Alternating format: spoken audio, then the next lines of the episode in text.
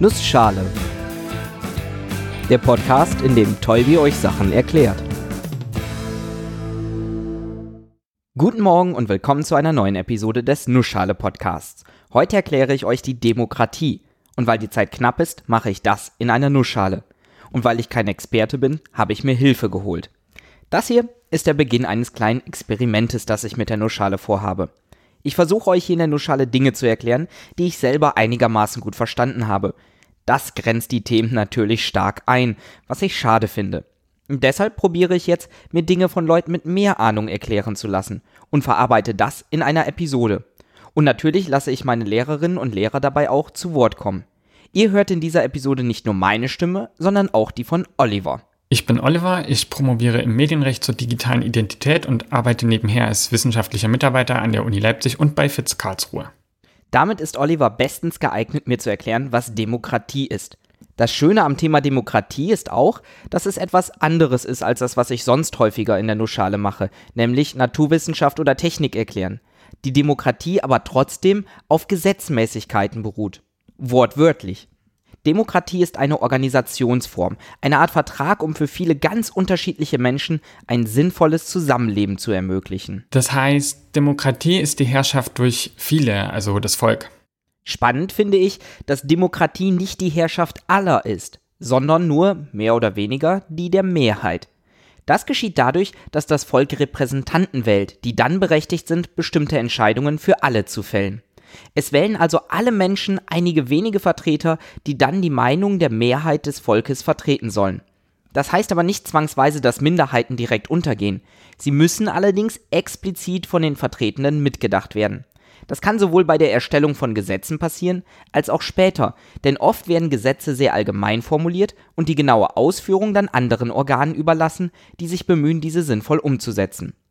Die Demokratie gibt es auch nicht nur in einer Form. Jedes Land hat mehr oder weniger seine eigene Vorstellung davon, wie Demokratie umgesetzt wird.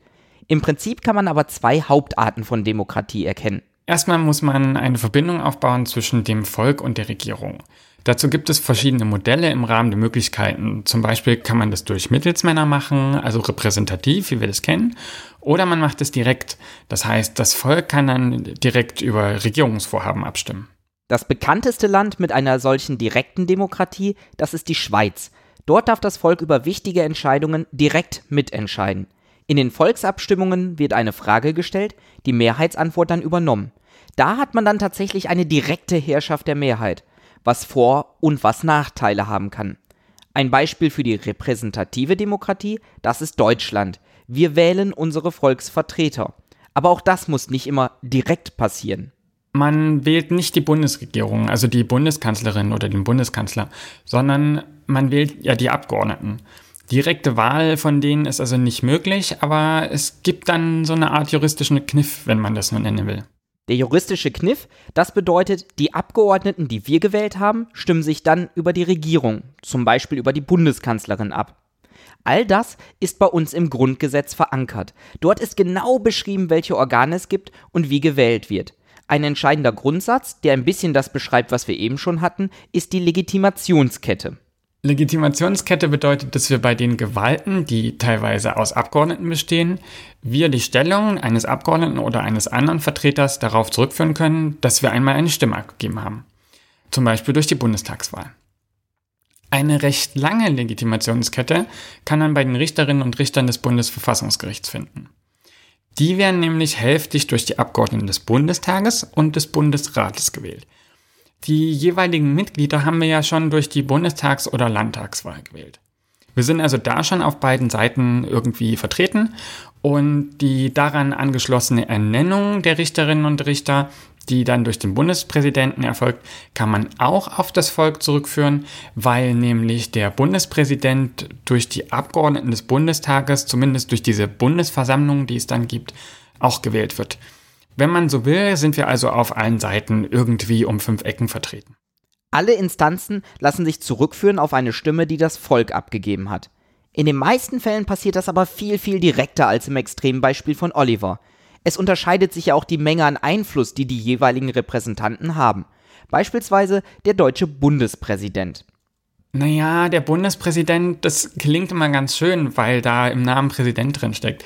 Der hat aber eigentlich eine relativ untergeordnete Stellung, weil er zum Beispiel Gesetze nur ausfertigt, das heißt, der unterzeichnet sie, macht aber sonst relativ wenig. Also der hat kein wirkliches Prüfungsrecht, nur so ein ganz begrenztes. Ähm, und kann nicht so eingreifen in die Legislative, wie man das vielleicht denken mag. Und er hat, das ist eher so seine eigentliche Hauptaufgabe, eher die Vertretung des Staates nach außen hin im völkerrechtlichen Bereich zur Aufgabe. Der hat also eher eine Repräsentationsfunktion, aber keine regelnde Funktion, wie wir das auch von der Legislative oder der Judikative kennen. Aber das ist auch nur ein Detail, das wir in Deutschland haben. Gucken wir uns nochmal an, welche Prinzipien allgemein für eine Demokratie gelten müssen. Beispielsweise das Prinzip der Diskontinuität. Wenn man das wörtlich oder auf Deutsch erklären will, bedeutet das, dass alles sozusagen ein Ende findet. Das ist eigentlich das, was wir alle vier Jahre erleben, wenn der Bundestag neu gewählt wird und dadurch die Kanzlerin oder der Kanzler neu gewählt wird und wiederum die ganze Regierung durchwechselt. Der Wille des Volkes wird also zwangsweise regelmäßig neu überprüft und der Vertretung des Volkes entsprechend geupdatet. Dadurch wird sichergestellt, dass sich auch die Gesetzgebung mit den sich stetig ändernden Wünschen des Volkes konfrontieren muss und dass man Politiker, die ihre Versprechungen nicht halten, nicht auf ewig festgesetzt hat. Das ist zum Teil nicht überall so. Es gibt zum Beispiel Positionen in der amerikanischen Form der Demokratie, die auf Lebenszeit gelten.